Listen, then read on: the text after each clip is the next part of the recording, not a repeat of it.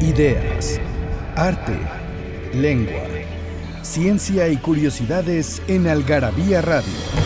O lo que es lo mismo, una hora de palabras, biografías, inventos, historia, literatura, efemérides, música, letras, frases, cine, datos inútiles, entretenimiento y mucho más en esta dosis de algarabía lista para escucharse. Algarabía Radio. Porque todo tiene un comienzo, Inkipit.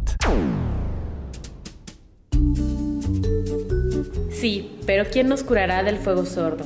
Del fuego sin color que corre al anochecer por la Rue de la Huchette, saliendo de los pantalones carcomidos, de los parvos aguanes, del fuego sin imagen que lame las piedras y acecha en los vanos de las puertas. ¿Cómo haremos para lavarnos de su quemadura dulce que prosigue, que se aposenta para durar aliada al tiempo y al recuerdo, y a las sustancias pegajosas que nos retienen de este lado, y que nos arderá dulcemente hasta calcinarnos? Rayuela, Julio Cortázar.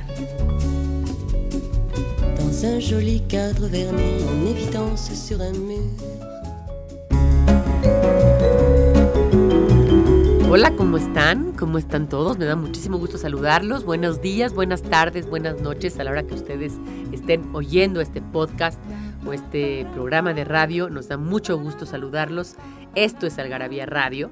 Yo soy Pilar Montes de Oca, directora de Algarabía, y eh, como siempre me da muchísimo gusto compartir el micrófono con personas, pues que son parte de la revista, que son parte de lo que hacemos todos los días. Y en esta ocasión me acompañan, además de Daniel Moral en los controles, me acompañan Carlos Bautista Rojas, que es el editor. Buenas noches. Y Malusa Gómez, Malusha Gómez, que nos está, nos, nos está acompañando porque vamos a platicar pues de todo un poco. Y ahora, eh, en esta ocasión, la invitamos porque estamos, vamos a hablar de su tema, que es un libro que acaba de publicar Editorial Garabía en la colección Trivium, que se llama Comer Sano y Vivir para contarlo. Hola, ¿cómo están? Pues muy bien, ¿no? Sí, la verdad es que sí, muy bien, muy contenta de estar aquí otra vez. Pues sí, tenemos este libro en esta ocasión. Vamos a hablar de comer sano y vivir para contarlo, que es un libro que acaba de publicar Editorial Algarabía. Pero, eh, ¿por qué este título? A ver, ustedes dos que son, eh, digamos, Maluz es la autora y tú que fuiste parte de la edición, este, ¿por qué este título? Bueno, pues tiene que ver con, eh, hay un tema que le interesa particular a, a, toda la gente que se dedica a promover los productos nacionales, eh, todo lo que tiene que ver con, pues, el, el, mercado nacional de alimentos, que es uno de los más grandes de, del mundo, no solo de, de América, de hecho es, creo que el cuarto o quinto lugar en producción uh -huh. de, de, alimentos este, con frutas, verduras, todo esto. Además, muchos son, pues, de, los, de la mejor calidad, por ejemplo, el aguacate, la papaya, todos esos. Sí, son mundialmente conocidos. Calla, calla. Sí, sí, sí. Y entonces, eh, pues resulta que eh, por las malas prácticas, es decir, por falta de higiene, por eh, mala, mala forma de procesarlos o de empacarlos, toda esa calidad, todo ese trabajo se puede echar a perder por una babosadita. Y además, no solo eso, sino que pueden generar plagas o enfermedades en cualquier parte del mundo. Pero me vamos a ir un corte vamos a hacer la pregunta. La pregunta, Malusa, es, digamos, tú pregúntala para ganar 30 paquetes de revistas. ¿Cuál es el único alimento que no se puede echar a perder jamás? Ay Dios. ¿Qué tal? Ah, muy bien. Vamos a un corte y volvemos aquí en Algarabía. Que demos la dirección, ¿no? Que nos escriban a es participa Ay, perdón, arroba, sí. ¿sí? algarabía.com y eh, pues envíen sus datos completos, el lugar desde, desde donde nos escuchan. Exacto. Uh -huh. Vamos y regresamos.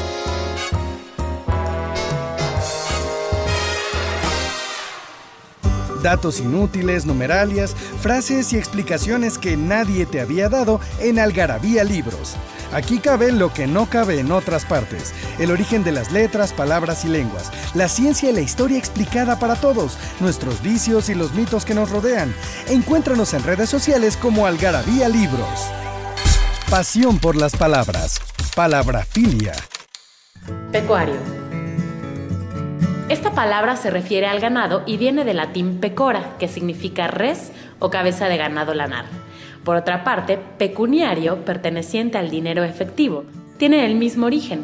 Antes de significar dinero, La palabra pecunia se refería a la riqueza ganadera porque ésta se valoraba según la cantidad de reses que uno podía poseer. De ahí que el término per cápita, por cabeza de res, diera origen a la palabra capital.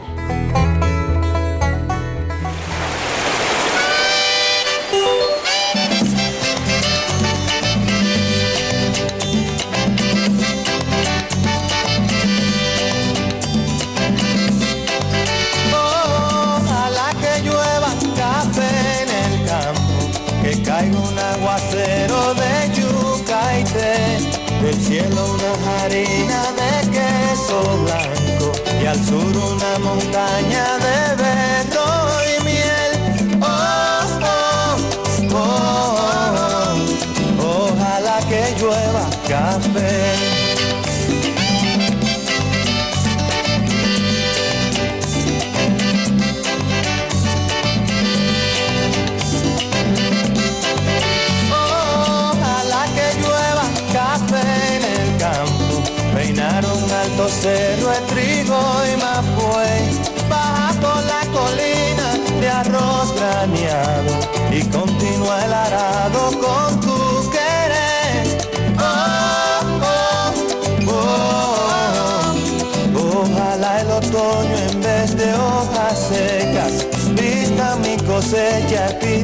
sale.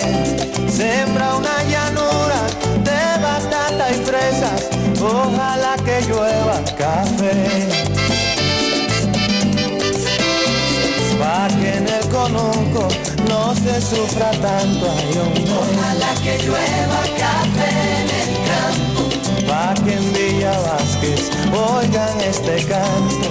Ojalá que llueva café en el campo.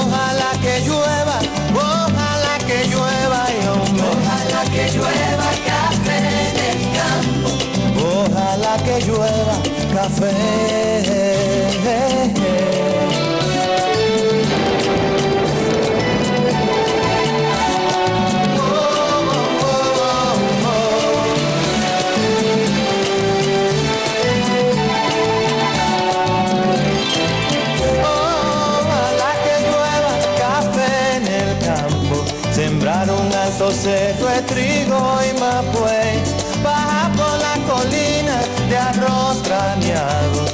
continúa el arado con tu querer. Oh, oh, oh, oh. Ojalá el otoño en vez de hojas secas vista mi cosecha y piti sale.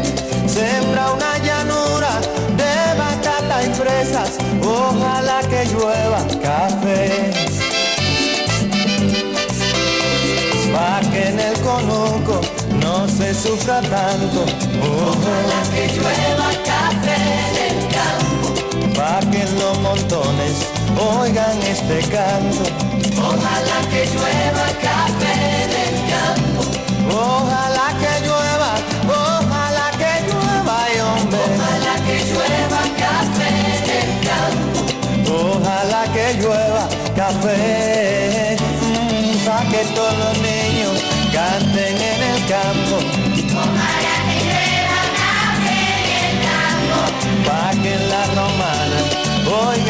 oigan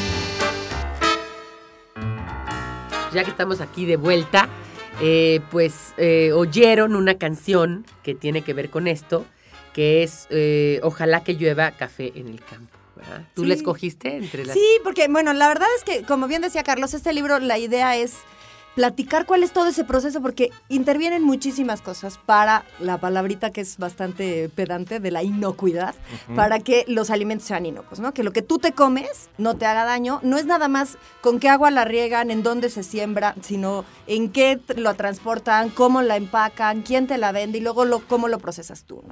Entonces, la idea era jugar con esta información que pues no es como la más divertida y darle este toque súper algarabía de canciones, dichos y demás. Y una de las canciones que entra en el libro es esta de que Ojalá que, que llueva café, que además me parece divina la canción. Es divina, es esta, esta, este merengue, o sea, entre merengue y bachata, ¿no? Sí, que sí, canta Juan Luis Guerra y que es maravilloso. Y bueno, pues eh, platicando del libro, a ver, cuéntanos tú más a fondo un poquito. Lo que pasa es que creo que hay todo un tema que tiene que ver con entre lo gastronómico, lo culinario, pero también lo, agro- lo agropecuario, ¿no? Sí, claro. Y creo que nosotros los, los mexicanos, eh, en general, las personas que vivimos en el- la ciudad, estamos alejadas totalmente de, de entender esa parte agropecuaria. O sea, pensamos que los pollos se dan en el súper. Sí, claro. Sí, ¿Sí? sí, sí. No, no se te ocurre que, que el huevo no nace ya en su cajita, ¿no? Sino que hubo todo un proceso. Y que no es nada más el proceso. A mí me pareció súper interesante toda, toda esta investigación que tuvimos que hacer para hacer este libro de Comer Sano y Vivir para contarlo. Porque resulta que depende hasta de dónde está el corral, cómo circula el aire, para que no haya ningún tipo de, pues un bicho que llegue por condiciones del clima, ¿no? De la ubicación. Cómo tiene que guardarse el agua. ¿Tú jurarías que la gente que, que trabaja en el campo, bueno, pues se baña en la mañana, sale de su casa y regresa, duerme como nosotros y se baña al día siguiente? No, no, no. No. Se tienen que bañar antes de entrar a, a tener contacto o con las frutas, verduras o lo que o animales que manipulen. La verdad es que hay un montón de cosas ahí atrás que se no- que pierde uno de vista, como en- seguramente como en todo en la vida, ¿no? Sí, como cualquier gremio, Exacto. no, cada gremio tiene lo suyo. Lo que pasa es que si, no hay que olvidarnos que eso es, a final de cuentas, la única manera que nos, que podemos, con la única manera que podemos sobrevivir. O sea, si dejamos de hacer algarabía, pues no pasa nada. Si deja a la gente de hacer computadoras, no pasa nada. Si deja a la gente de hacer edificios, tampoco pasa nada, ¿no? Pero si la gente deja de sembrar y de, o de comer y de ¿no? eh, de criar animales, entonces nos morimos. Ay, ¿no? sí. O sea, eso es lo que no, no, no estamos muy alejados de, de esa parte que es la parte primigenia. O sea, entender que la sociedad y que la civilización viene a partir de que descubrimos la agricultura. Sí, claro, bueno, y, cómo los procesos, ¿no? O sea, cómo se comían ciertas cosas y una vez que se descubre el fuego, bueno, pues se cambió el proceso y entonces también entendieron que si le echaban sal a, los alimentos se podían eh, guardar mucho tiempo. Bueno, es parte de la historia de la civilización, este asunto de cómo hemos ido transformando la comida. Y hace ratito que Carlos decía que somos una potencia sin duda eh, de muchas cosas, también si no somos cuidadosos, pues ya saben lo que... No compren aguacate mexicano porque trae el bichito de quién sabe qué. Entonces Sí. todos esos detalles pues vienen aquí platicados en este libro. Oye, pero a ver, dime una cosa, este... Yo digo que históricamente, digo, la pregunta se las hago porque la verdad que yo sé mucho, pero históricamente eh, se, ha, se ha estilizado a tal punto este asunto agropecuario que la gente ya entendió dónde está lo bueno, dónde está lo malo, dónde está... Pero me imagino que pues hubo cagadas Sí, durante bueno. toda la historia de plagas y de cosas. Yo me acuerdo de las siete plagas de Egipto de la Biblia, ¿no? Ujú. De hecho, alguna vez hemos comentado Algarabía que, curiosamente, muchas de las eh, prohibiciones alimentarias que existen en ciertas religiones, por ejemplo, eh, el cerdo, que no, lo, puede- no está proscrito para los, eh, los judíos, también los mariscos, y, por ejemplo, la carne de res para la gente de la India, pues tiene que ver con eh, precisamente prácticas agro- agropecuarias. ¿Por qué? Porque, por ejemplo, en el caso del pueblo hebreo, ellos no tenían agua en su entorno, y el cerdo es muy costoso desde el punto de vista que necesita mucha agua para poderlo criar. ¿no? Entonces, Es por que, eso no se. eh, lo que dice Marvin Harris es que el cerdo no suda. Entonces, al no sudar, necesita un entorno totalmente húmedo, boscoso, húmedo y lodoso para poder sobrevivir, porque si no se, dese- digamos, se, Se deshidrata, se sí. deshidrata y se muere. Entonces, criar a cerdos en el desierto era algo tan, pero tan oneroso, tan costoso, Claro. que era casi imposible. Y lo que dice Marvin Harris es, eh, cuando estábamos a nivel de tribus y aldeas, era todavía, digamos, un- unas prácticas que se podían hacer. Pero en el momento que se convierte esa tribu aldea en civilización, se genera la religión. Y en la religión lo que está prohibido, está prohibido. Y entonces es más fácil prohibir que regular. Es decir, si tú Claro. regulabas, es que usted sí puede tener cerdos, pero siempre y cuando tal, era mucho más complicado que prohibirlo así, nada más porque lo ibas a prohibir. Sí, el sí. pecado aleja con más facilidad que Claro, la multa, ¿no? claro. Sí, y en la India ocurre algo similar porque es más rentable, o sea, todo el, el abono que genera la, la- pues el excremento de las vacas, o sea, sirve más para, para alimentar la tierra, para que siembren vegetales, verduras, todo esto, que es de lo que prácticamente se alimenta toda la población. Que si se comieran las vacas, llegaría un momento en que se acabarían las vacas y ya no habría este abono que nutre la tierra y tampoco habría con qué este, eh, pues cosechar todos, bueno, más bien sembrar todos estos alimentos. Sí, o sea, comerse las vacas no les iba a convenir, No les, no les conviene claro. de hasta la fecha, de hecho. ¿no? Por, por el Ajá. clima, por el entorno, por... Sí, y también el- las vacas pues les da este les da calor en épocas de, bueno, ellos ellos son una zona realmente tropical, no pasan fríos, pero sí eh, digamos hay, hay una convivencia muy No, hay diferentes climas en la India. Sí, también. Sí, sí, digo, en las montañas sí hace frío, por Sí, ejemplo, claro. ¿no? En las zonas montañosas. Pero digo, están cerca del, del Himalaya, también hay que acordarse de eso. ¿no? Sí, claro, claro. Pero eh, finalmente, pues eh, todos estos, eh, ¿cómo se podrían decir? Prohibiciones culturales, por llamarlas de algún modo, eh, pues tienen su origen precisamente en eh, lo que más le conviene a cierta población, a cierta zona, por eh, sus alimentos, pa- para conservar su, medio de vida. No, es, no tiene otro origen. Sí, de repente es, es más un asunto económico que de creencia, pero como bien dices, ¿no, Pila? Más vale decir esto es pecado a decir eso te hace daño, porque cuando Exacto. te hace daño, pues te haces medio güey y de repente dices, ay, tantito, no pasa nada. no pasa nada. Pero si es pecado, vete tú a saber si luego alguien Te me castiga echa. Dios. Oye, vamos a un corte. Este, aquí estamos platicando en Algarabía, pues sobre todos estos temas que son súper interesantes. Aquí ahora nos tocó hablar de comida, de. Pándenos sus comentarios, sus dudas a participa.algarabía.com y este, pues vamos y volvemos. En Algarabía Shop nos hicimos de palabras y se las pusimos a todo lo que pudimos. Ven y encuentra objetos únicos y novedosos llenos de frases y palabras, todos hechos por los creadores de Algarabía y El Chingonario. Conoce nuestros productos y sucursales en algarabíashop.com. Frases que hicieron historia. La lectura es como el alimento. El provecho no está en la proporción de lo que se come, sino de lo que se digiere. Jaime Balmes, filósofo español.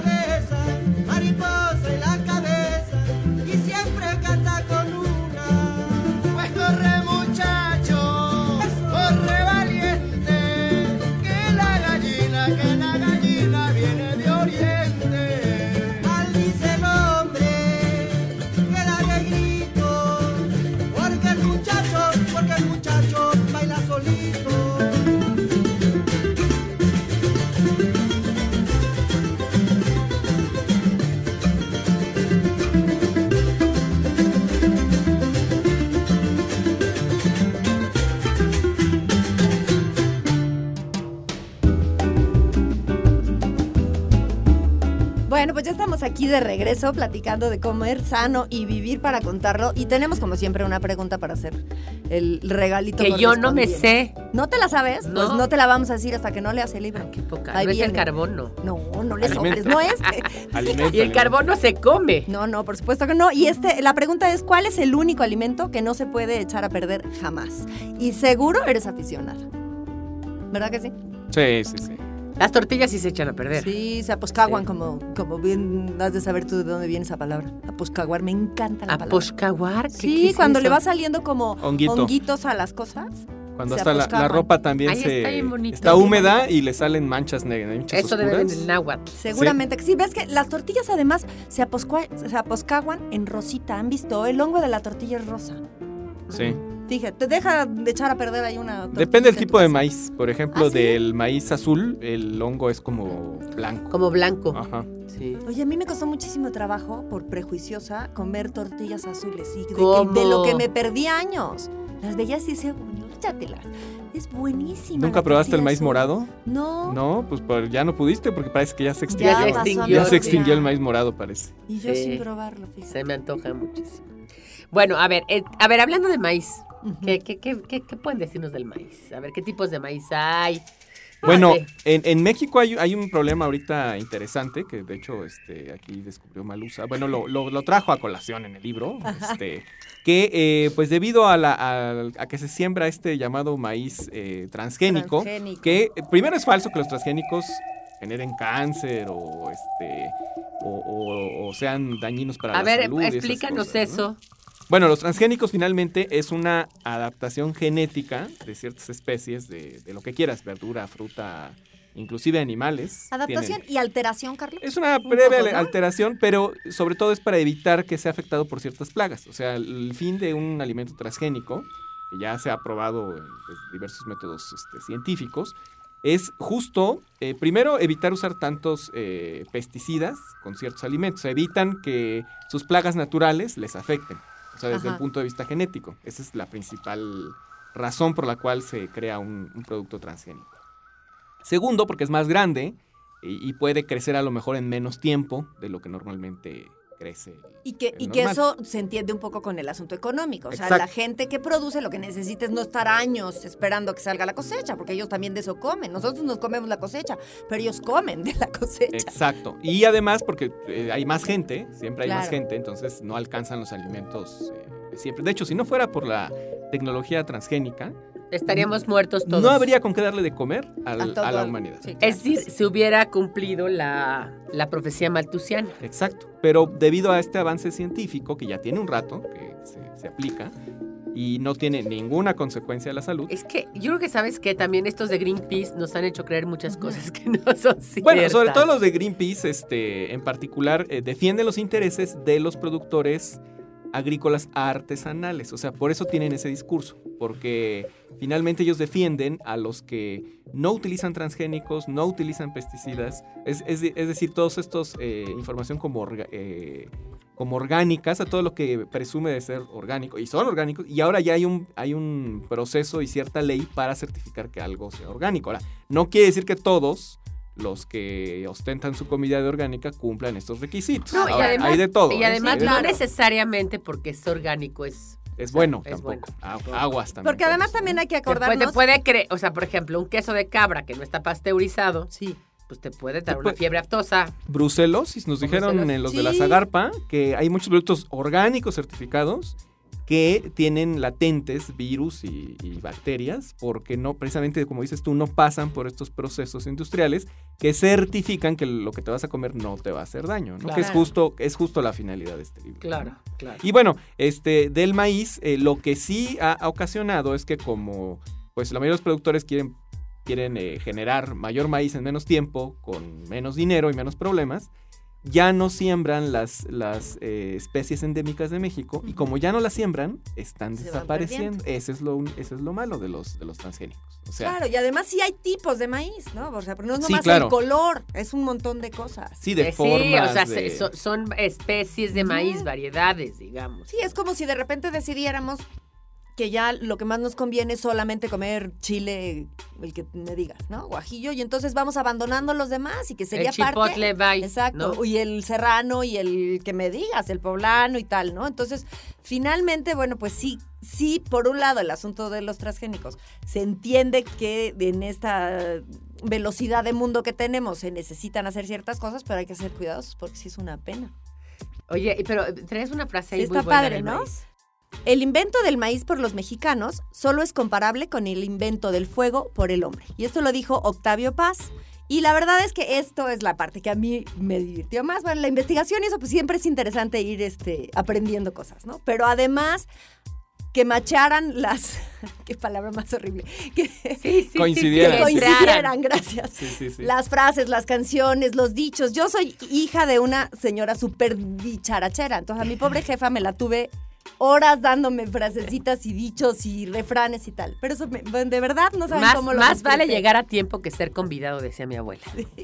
Oye, y esta, esta canción que oímos, justamente está en el libro, se llama La Gallina, es un son veracruzano, hablando de maíz, hablando Sí. de todo esto, bueno, pues es, es un son veracruzano muy bonito, con jarana y todo, que se lo cantan ahí en Tlacotalpan cada vez que se hacen el encuentro de jaraneros. ¿Han Sí, sí, sí.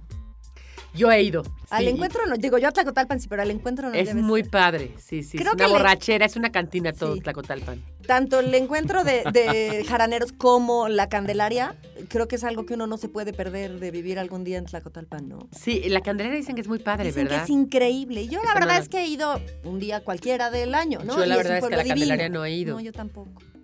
Y los jaraneros creo que es por mayo, ¿puede ser? Creo que sí. Hay que investigar. ¿no? Hay que investigar, está Hacemos- muy ah, interesante. podemos hacer algo especial para Algarabía desde Tlacotalpan. Está muy bien, exactamente. Un programa de estos Hombre. desde Tlacotalpan. Oigan, eh, les voy a decir varias frasecitas que a mí me gustaron. A Yo ver. les voy a decir cuáles. Una persona puede subir hasta 6 kilos en un año con solo añadir un refresco a su comida diaria. Me quedé impactada. Tache. Tache. Sí. O sea, ¿cuánta gente come con refresco todos los días? No, así bueno, es. un porcentaje altísimo de, de la población, ¿no? Bueno, pues así Bueno, andamos, Claudia, que trabaja, Claudia Martínez Saavedra, que trabaja con nosotros, este, enflacó muchísimo a partir de que dejó de tomar coca en la comida. Bueno, y de comer pechuga asada todos los días. ¿no? Ah, bueno, y empezó a comer pechuga alzada todos los días, eso sí es No, pero eso sí, la verdad, yo, yo, por ejemplo, yo la verdad es que sí, lo confieso, amo la Coca-Cola. Mala onda. O sea, tengo ahí un asunto de. ¿Dieta? Quiero una Coca-Cola. ¿La de dieta? No me gusta la de dieta. Entonces ya me doy chance de una coquita de cristal a la semana. Y lo está pasando a notar. Una a la semana. Sí, y me está costando un trabajo espantoso, pero sí, sí, sí, ya lo, lo siento yo, A lo ver, siento pero- en mis pantalones. Oye, a ver, pero explícame. Eh, ahí ahí hay un rollo también, porque yo diario me tomo una chela. O sea, diario, diario. Entonces de repente digo, Bueno, ya, yo no a puedo cada tomar. rato. Sí. yo no solo diario, yo a cada rato. No, o sea, yo, yo no, o sea, ¿por qué como tomo diario chela? No, tampoco me angustia demasiado.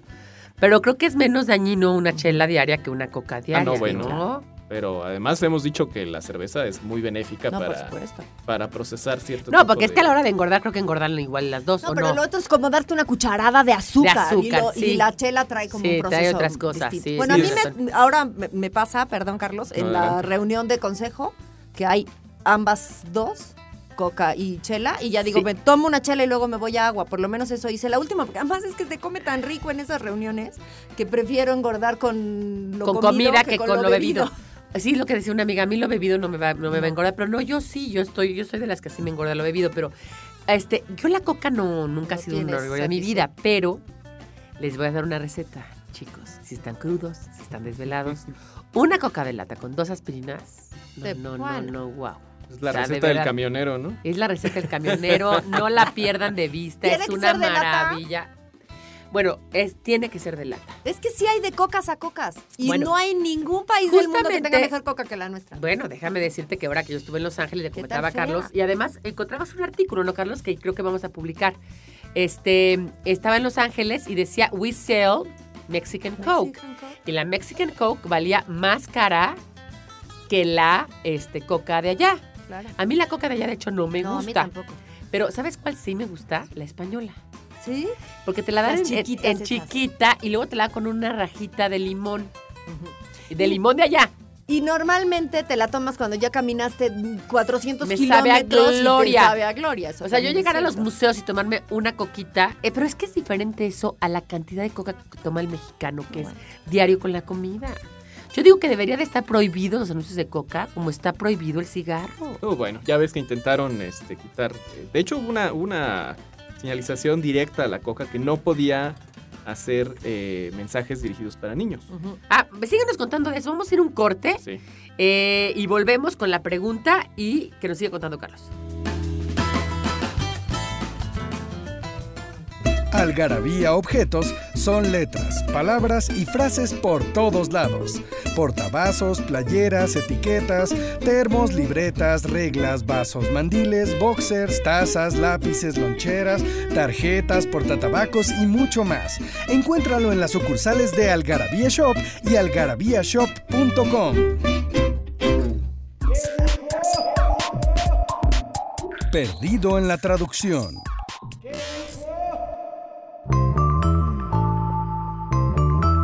De por sí.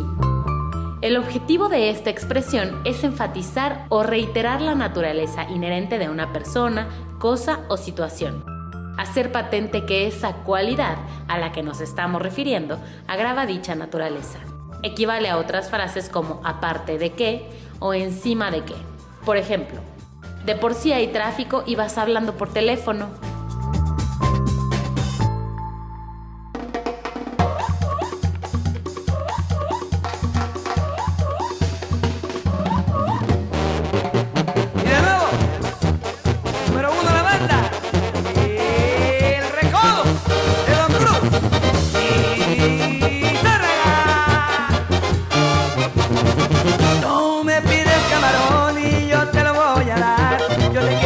Corazón, por ti lo voy a pescar. Ahí tengo mi piragua muy cerquita del palmar. Pronto voy a estar en el agua para ponerme a pescar. Camarón pelo, tú quieres camarón pelo, te doy camarón pelo, prefieres con salsita y con limón. Camarón pelo, tú quieres camarón pelo, te doy camarón pelo, prefieres con salsita y con limón. ¿Está bien? ¿Está bueno el camarón o más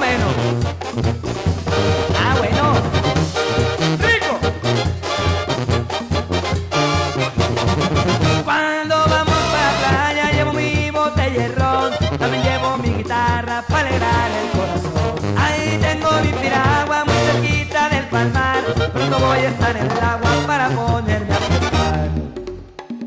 Camarón pelo, tú quieres camarón pelo, te doy camarón pelo, prefieres con salsita y con limón. Camarón pelo, tú quieres camarón pelo, te doy camarón pelo, prefieres con salsita y con limón.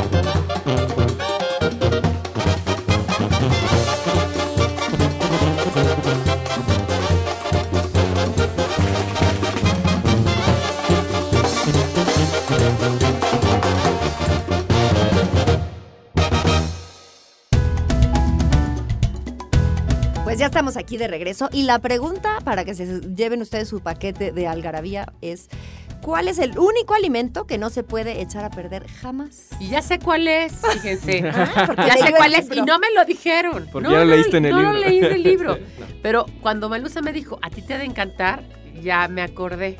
Me acordé. Sí, sí. Pero bueno, ok.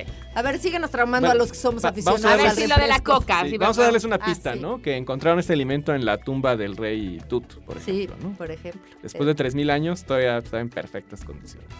Y se lo echaron, ¿no? ¿O qué? Eh, No, digo, está en el Se lo museo. comieron, digamos. Está en el, bueno, la probaron, los, los Sí, que la la encontraron la probaron. Ah. Y, sa- y- y por eso se sabe que no Sabían estaba echado estaba a bien. Y este, bueno, ya después le hicieron análisis y todo. Ajá, pero, sí, pues, sí. De entrada, de primero lo que hicieron fue probarla, pero bueno. Eh, la coca, eh, como tal, pues obviamente es uno de los de las bebidas nacionales ya. Digo, no, no es que se haya hecho aquí, pero es como inherente de muchísima gente. En Atlanta eh, le dedican el, la cuarta parte de los individuos que trabajan en Atlanta se Ajá. dedican a Latinoamérica y ¿Ah, a sí? México. Sí, claro. O sea- somos el mercado. Somos el mercado. Por eso celebran allá el 5 de mayo en Atlanta. Por Es fiesta. Siempre es fiesta nacional porque les damos mucho a ganar. sí. Claro. O sea, es de hecho donde más se vende coca en todo el mundo, en México, en particular en la ciudad de Monterrey, es la que más per, per cápita consume eh, refresco. Mira que ahí son cheleros, ¿eh? Mm, No, pues resulta que lo que más consumen es, es, este Coca-Cola, porque sobre todo ¿En que se vende dónde? En, en Monterrey. Ah, pero Monterrey. por mucho. Es la ciudad número uno del mundo per cápita. Qué grueso. Es la, un número uno. ¿Cuánto, cuánto encontramos que eran? Como 80 litros por Fueron, persona. eh, eran, eran, estábamos en 88 litros. 88 litros por persona al año, incluidos hasta los bebés. O sea, es estamos hablando locura. de... Yo he conocido personas, mi cuña, mi una cuñada de cuyo nombre no quiero acordarme, que le daba en la mamila al bebé No. coca. Literal, No, literal. Literal. Y bueno, regresando al, al rollo de la coca, Pues supuestamente ya tenían prohibido todas estas marcas hacer anuncios dirigidos a niños por toda esta campaña contra los refrescos, la diabetes, todo esto en fin de año. Y la Coca sacó el anuncio de Santa Claus diciendo yo también creo en ti. O sea, así Sin sacar el refresco, nada más era Santa Claus diciendo yo también creo en ti. Muy y todo mundo, todo mundo lo vinculó, obvio, Muy mal. con la Coca. Sí, pero eso es lo que la Secretaría de Salud debe de decir es No refrescos, refrescos, incluyendo, o sea, no nada más la coca. Sí, porque- sí, por supuesto. Oye, la Mirinda y el las marcas Exactamente, y el. Jarritos y el Pascual y todos los refrescos, todas bebidas azucaradas no tienen derecho a salir ni en tele, ni en radio, ni en espectaculares. Se acabó, se acabó. Claro, En igual un país de diabéticos no se puede. Es igual de dañino. Igual, De igual. hecho, más, de- ¿eh? Porque las, enfermedades cardiovasculares, Sí, ya, claro. ya lo vimos aquí en el de Están la en muerte. octavo, noveno lugar, y diabetes está en segundo. Y en primero los infartos, que son justo por Sí, claro, por- problemas Pues junto con pegado. ¿eh? junto con pegado, ¿no? A, a mí, mira, además hay un rollo que también ahí acabo de leer y lo, lo tuiteé Ujú. la semana pasada, que es que científicos del Reino Unido se dieron cuenta que una coca de dieta, de dieta, hace más daño que dos cocas normales, más daño que tres copas de whisky y más daño que cuatro cervezas. Oye, además, la gente Por que eso le chela Una y whisky. coca de Por eso es dieta. No, es que una coca de dieta hace más daño que dos cocas normales, más daño que tres whiskies y más daño que cuatro chelas. Además, la gente que se clava con la coca de dieta hace una Es adicción, impactante. es impactante, impactante. Porque yo digo, la extraño y tal, y, y- y sobre Pero- todo. pero no es de dieta. no, la coca. Sí. Pero la puedo no tomar y hago mi esfuercito. Sí. Pero las- la gente que yo conozco, que es aficionada a la coca de dieta, siempre trae una coca de dieta en la mano. Yo tengo a tres conocidos, que eh, Manuel Turrent, eh, Mercedes y otra chava Alejandra, que te lo juro por Dios que les he contado, digo, no, no, no así una tras otra, pero me lo han dicho unos, otros se los han contado, 20 cocas de dieta en lata al día. Y además es 20. como el, el artículo este que sale en Algarabía, en la que dice que todo con exceso, todo, hace el agua, hace daño. Mm. El café te puede matar. Claro. Una dosis de cafeína alta te puede matar. ¿No? Entonces, ahora, volviendo al punto de la coca, es interesante su historia. Primero, nace como un tónico. Por eso les digo que sí funciona cuando estás crudo. No, claro. O cuando tienes gripa, te tomas dos aspirinas. ¿Por qué? Porque es un tónico. Es un tónico igual que el agua quina. Que tú sabes que el agua quina descubrieron los ingleses cuando estaban en la India, porque había mucha malaria. Entonces ellos tomaban la ginebra y se dan cuenta que los que tomaban ginebra no les picaban los mosquitos. Pensaban que era la ginebra y no era la ginebra, era la quinina del agua tónica. Qué buena onda. Y por eso no les picaban los mosquitos. por lo que sudabas, ¿no? Por lo que Ujú. sudaba. Ujú. Oye, mi mamá me cuenta cuando la primera fiesta en Puebla en la que alguien llevó Coca-Cola. Pero además Coca-Cola y Pepsi-Cola, ¿eh? Porque aquí parece que le estamos echando tierra. Es el refresco de cola. Sí, pero que Y los ver, refrescos en pero general. no, pero Sí, es que hay, ahorita te voy a contar la historia de Pepsi Coca, ahorita te la cuento. Pero dice mi mamá que llegó alguien a una fiesta de estas poblanas, de una romería o alguna visión de estas, a, a promocionar el refresco. Bueno, que no, o sea, que la- el gas se les fue por la nariz. O sea, la experiencia de darle el primer trago a una, a una bebida gaseosa fue súper traumante para ella y sus Qué amigas. chistoso. Y fíjate que también eh, mi, mi abuela que, que contaba, que ahorita, bueno, mi abuela tendría, pues si nació en 1915, ya hubiera casi cumplido este, ahorita 100 años. 100 años. Ella contaba que en esas épocas, cuando llegó la coca, también llegó el pan blanco, el pan bimbo. Ajá.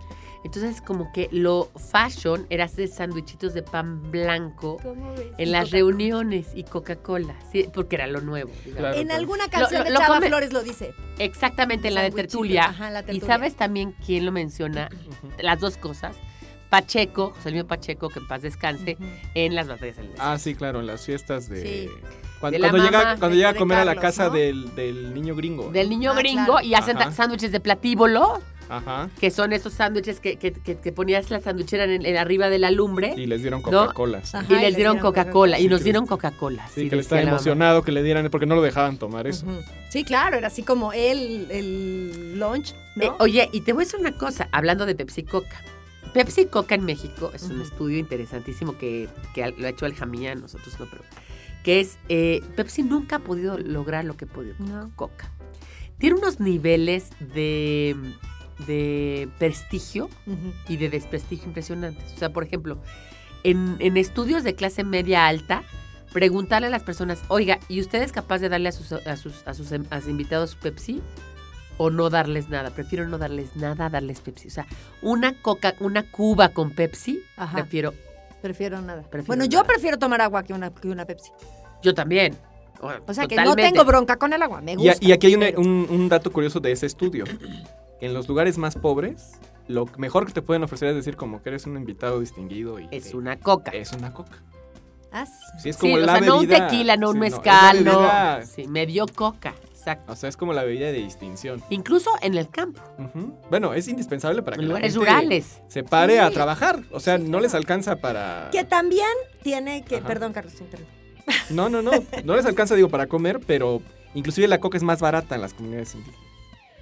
O sea, el Sí, precio tú- es menor. Es, es una inyección de energía. Sí, claro. O sea, es un pegol de azúcar. De hecho, yo creo que esa es Eh, una de por las razones por las cuales el gobierno no la no ha prohibido sus anuncios, porque sabe perfectamente que es una, al final del camino, es fuente de energía para muchísima gente. Para millones. de Para millones de O personas. sea, todo el campo indígena se alimenta en las mañanas con una Coca-Cola. Sí. Y hay comunidades donde tal vez no encuentres agua, pero está el Pero refri lleno de las cocas diario. Qué fuerte, ¿no? ¿No? O sea, me parece que eh, hay, hay mucho que decir de la coca, pero volviendo a la coca mexicana, ¿por qué es mejor la coca mexicana que la coca gringa? Parece ser, por lo que dicen, es que la coca gringa está hecha con fructuosa Ajá. y la coca mexicana con azúcar de caña. Y es lo que la hace. Es. Una amiga acaba de... Y el agua también. El agua. Sí, sí, sí, el proceso de... Sí, de- el agua. De, hecho, el, proceso de, destilado. de- de pureza del agua de la coca es el mejor del mundo. O sea, es el agua más pura que se puede lograr. Más que una Evian, más que Ah, lo ¿sí? que tú quieras. Es el Sí, sí, proceso sí, más perfecto que existe de, de purificación de agua. El otro día vi un programa en la tele de unos catadores de agua. Así como Ah. de vino, pero de agua. O sea, Ah, es interesante. sí, porque finalmente no Sí todas saben las diferentes, aguas no. tienen el mismo proceso. ¿Y sabes cómo te das cuenta? En el pelo. Cuando te lavas el pelo Ajá. En otro lugar que no es un lugar donde tú estás acostumbrada, te queda totalmente diferente el pelo de un lado al otro. ¿Qué tal cuando te queda verde, no? Como en Zacatecas. Como en lugares Zacatecas, porque el agua tiene muchísimo Muchas sales. cobre. Ajá, exactamente. Bueno, pues vamos a un corte. Este. Oímos la canción de eh, Camarón Pelado, tú quieres Camarón Pelado, te doy de Iván del Recodo. Y vamos a ir ahorita de otra canción y ya volvemos aquí para seguir platicando sobre pues esto de comer sano y vivir para contar. Estás escuchando Algarabía Radio. ¿Tienes algo que decir? Encuéntranos en Twitter como arroba algarabía y en Facebook como revista algarabía.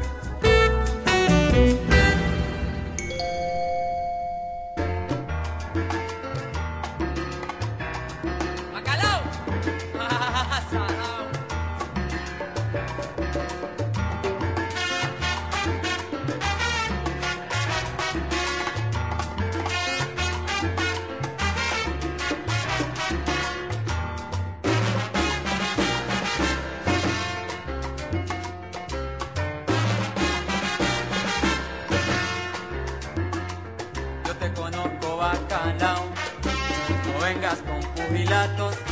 que tú vienes cada rato pidiéndome una peseta.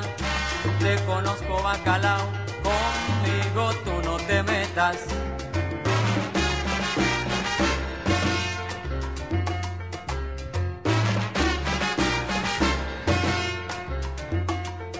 Te conozco bacalao, trates de persuadirme.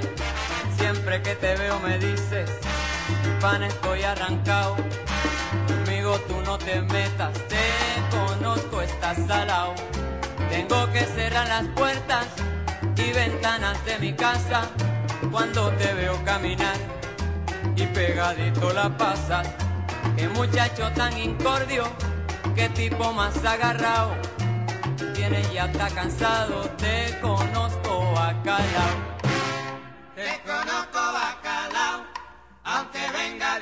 Te conozco bacalao, aunque venga disfrazado.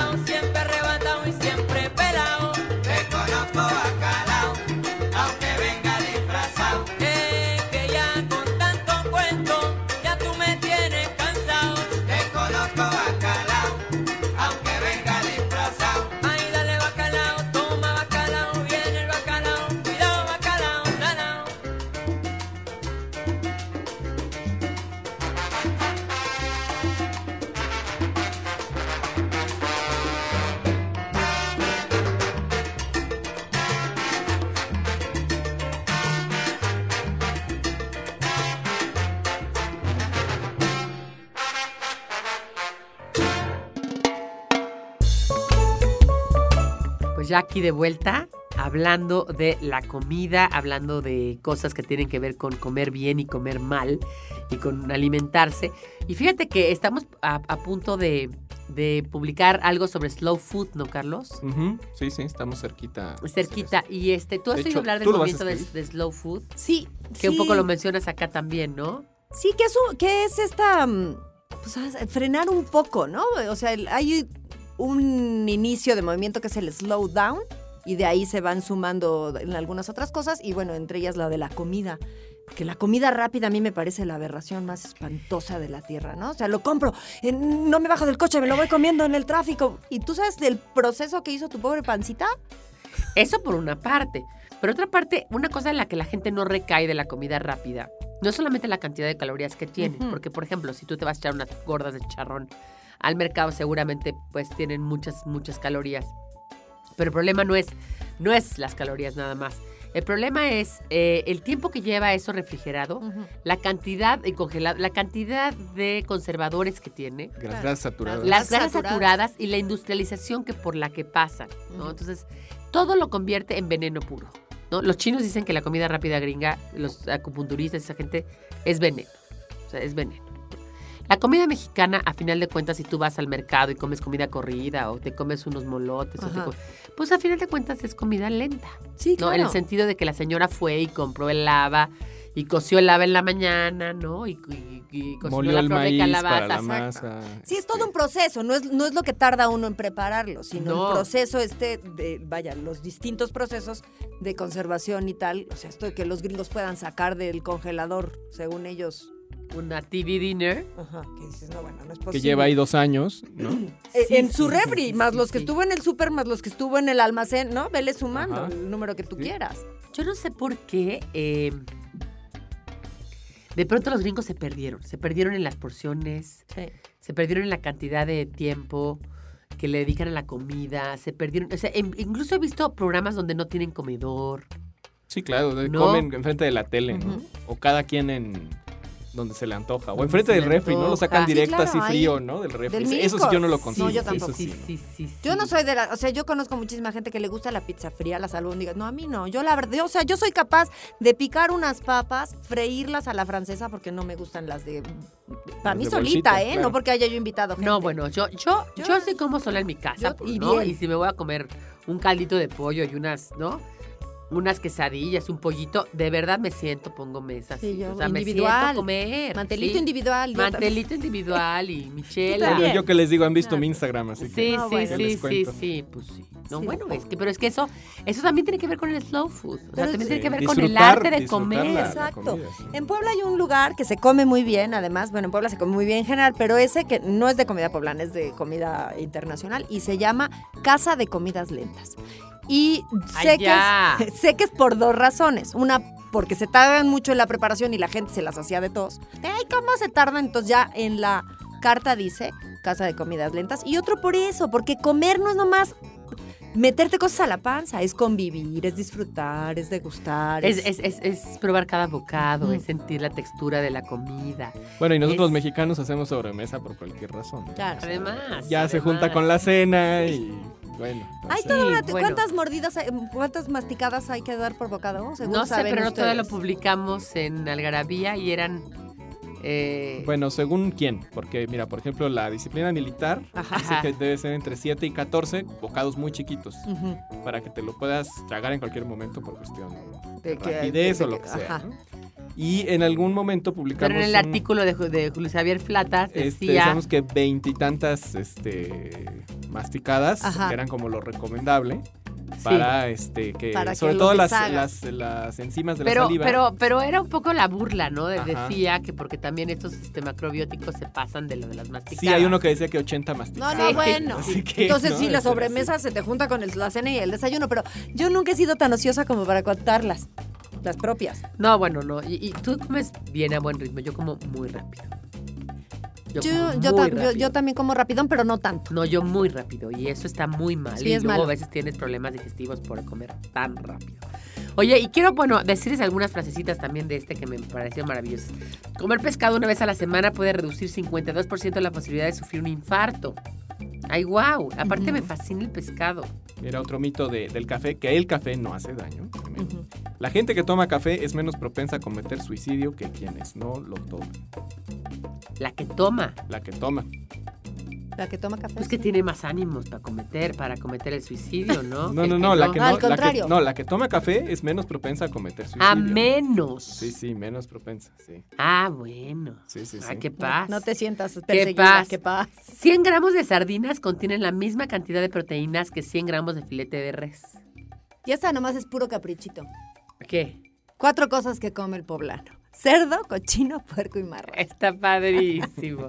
Esa eso, eso me recordó esos dos cuates que también lo volvimos alguna vez, dos españoles que le dice, oye tú, este Manolo, y dime, eh, pues a ti de los animales de la tierra, de la carne, pues ¿cuáles son los que más te gustan? Porque ves que hay una frase que dice de la mar en mero y de la tierra el De carnero. Dice, pues mira, definitivamente de los animales, eh, pues el cerdo, el cerdo. Dice, oye, bueno, ¿y de las aves? ¿Cuál es la que más te gusta? ¿Cómo de las aves? Sí, o sea, el, el faisán, el, eh, ¿no? el La pollo, perdiz. la perdiz. Si el cerdo volara. y es cierto, Sí, y es cierto. Es totalmente Ay, fíjate, cierto. ahorita me acordé de una anécdota de estas familiares. Una hermana mía que era muy, muy mala para comer y, un- y uno de mis hermanos que es muy bueno para comer. Y entonces un día que estaban así, ella estaba muy agobiada porque le habían hecho que se tomara la sopa a fuerza y le dice, oye Ray, ¿y si estuvieras en un lugar así desierto y solamente hubiera una rata, ¿te la comes?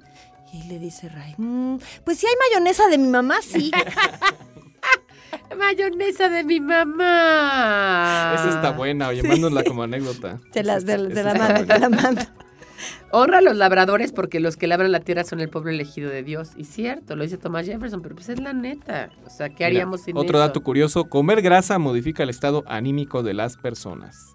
En un estudio realizado en la Universidad de Leuven, Bélgica, se detectaron cambios favorables en el comportamiento de las personas que ingerían alguna sustancia grasosa, como el chocolate, por ejemplo.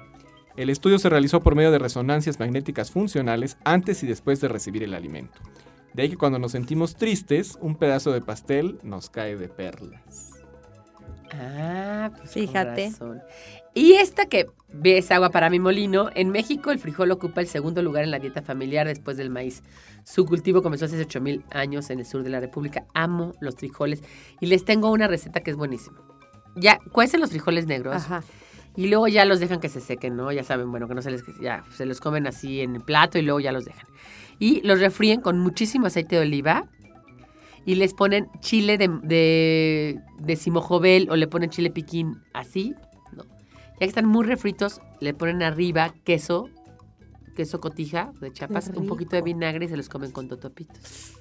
Te vas al cielo. Te vas al cielo. Sí. Eso sí, después tómense algún alguna este antiácido o antiflatulento porque sí. Un, un mezcalito que ayuda. Un mezcal ayuda, un mezcal ayuda, sí, sí, sí, sí, sí. También esto me, impactó. Con 1.890.000 toneladas el- de limón se preparan aproximadamente 50 millones de vasos de limonada.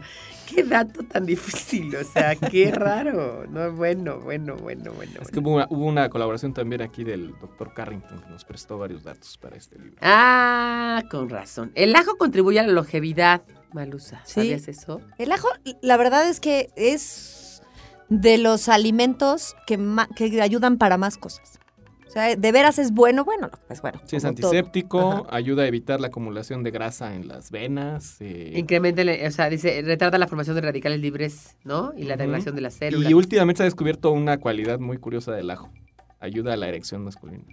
Ah, mira, es como un Viagra natural. Claro, tienes que comer Un un chingo. chingo, de ajos, pero...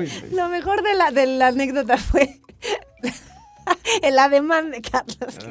Pena que no se los podamos No, lo pero mejor se lo es, imaginan. lo mejor es que, que, a ver si ya que ayude a eso, la mujer quiere echarte un besito, de Sí, empezar por el besito Exacto. después de tanta cantidad de ajo. Sí, Pero bueno, por supuesto. yo creo que como decía mi abuelita una vez que hizo gazpacho, le dijeron, abuelita, se te pasó el gazpacho de ajo y decía, nada se puede pasar de ajo. Nada. Nada puede tener demasiado.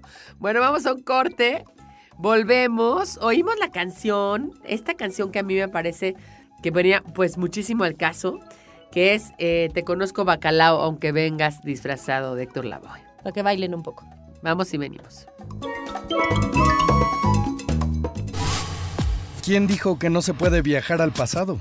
Algarabía para recordar.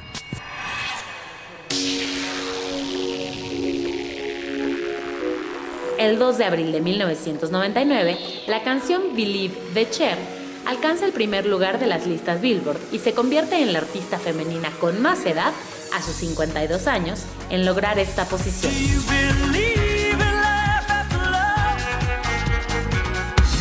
El 9 de abril de 1945, la NFL pone como requisito que los jugadores usen calcetas largas.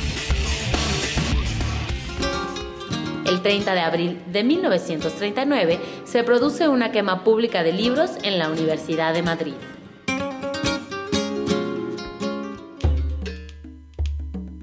Pues estamos aquí en Algarabía platicando de pues muchas cosas de comida, de, de leche, de pan, de... Bueno, otro punto es el pan, ¿no? O sea, yo, bueno, yo las harinas, o sea, entre tortilla y pan, prefiero comer tortilla y pan a comer comida. Y si no como con tortilla y pan, prefiero no comer.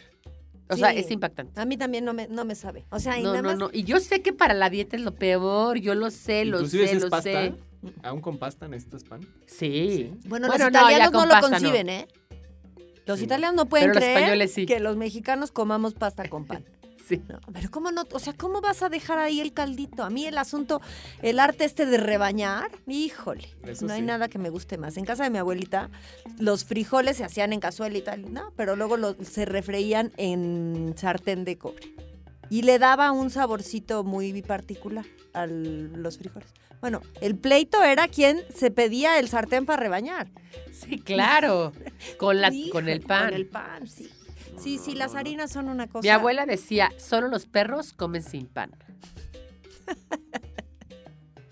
Es Oye, y bueno, viene aquí la frase de Orwell maravillosa, todos los animales son iguales, pero algunos son más iguales que otros, que mencioné el otro día también, ¿no?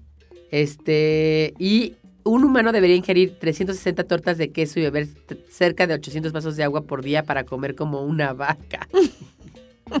¿Qué tal? Está buenísimo. Mira, no, no, no. Es, es falso que necesitemos tomar ocho vasos de agua, ya lo pusimos alguna vez en, en los mitos de la ciencia. Ajá. Pero la mayor parte del agua que consumimos a diario proviene de alimentos como por ejemplo un tomate, el 95% es agua. 85% de una manzana es agua, 91% de las espinacas y así, etc.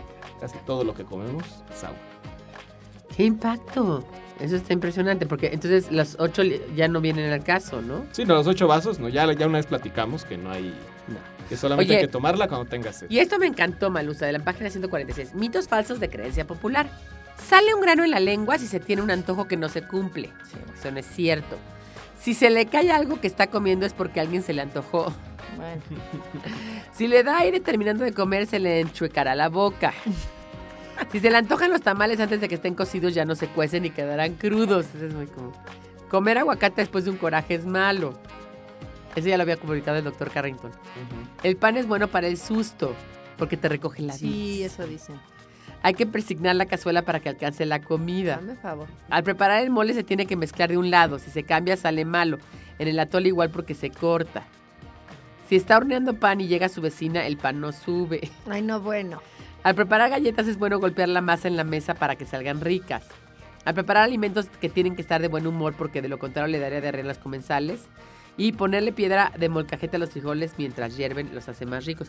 Y hay una que no pusieron aquí también que es buenísima, que si estás enojada te sale picosa la, la salsa. Ah, sí, es cierto. La sí. comida. Ah, Sale muy sí, eso ya lo sí, vi sí. también. Y también que es de mala suerte, que en lugar de, o sea, si estás haciendo una quesadilla, en lugar de darle la vuelta con una palita, darle la vuelta con un cuchillo, o sea, que tenga Ajá. contacto el cuchillo con el comal, es de mala suerte. Eso dice Francis, mi muchacha. Ah, eso dice. Mira. Que nunca que ay, con el cuchillo nunca. Con el que- cuchillo no. Es más, lo mejor es darle la vuelta con la mano, ¿no? Entonces, sí, yo, yo- ellas le dan, sí, ellas le dan la sí. vuelta con la mano.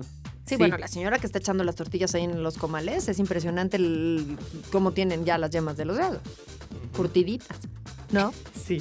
Y luego vienen refranes que no tienen tanto que ver con la comida porque me gustan, como cada abeja vive en su colmena y no se meta en la ajena, ¿no? Que me parece buenísimo, que es como cada, cada chango a su mecate. ¿No? Y bueno, la clásica de que fue primero el huevo o la gallina. Ajá. Que es esta Se atrapan más moscas con miel que con vinagre, eso siempre me lo dice mi mamá, ¿no? Sí. Y bueno, al final, que esto fue una ociosidad que también me divirtió muchísimo, buscar la palabra buen provecho en muchos idiomas. Ay, a verla. La- de la 252. A ver. Ese fue muy entretenido, la verdad. Bo- buen provecho, bon appetit. Este bielorruso es Priyatnava Apitsita. En bosnio, Prihatno. En búlgaro, bon appetit. En catalán, bon profit. En checo, dobrujuks. En chino, cubao. En coreano, seseyao. En eh, croata, dobartek. En eslovaco, drobojuks. En esloveno, dobartek. Muy parecido, ¿no? Esloveno a, Idéntico. a, sí. a croata. Bonan apetito de en esperanto. Mabiun gana en filipino. Juba roukajaula en Pues llegamos a- finlandés. al Es fin, que vamos a regalar, Vamos a dice repetir la "Ip pregunta. 30 Shimale". paquetes de algarabía a las personas de la Ciudad de México, de la Ciudad de México, nada más de la Ciudad de México. Que nos digan cuál es el único alimento que no se puede echar a perder jamás.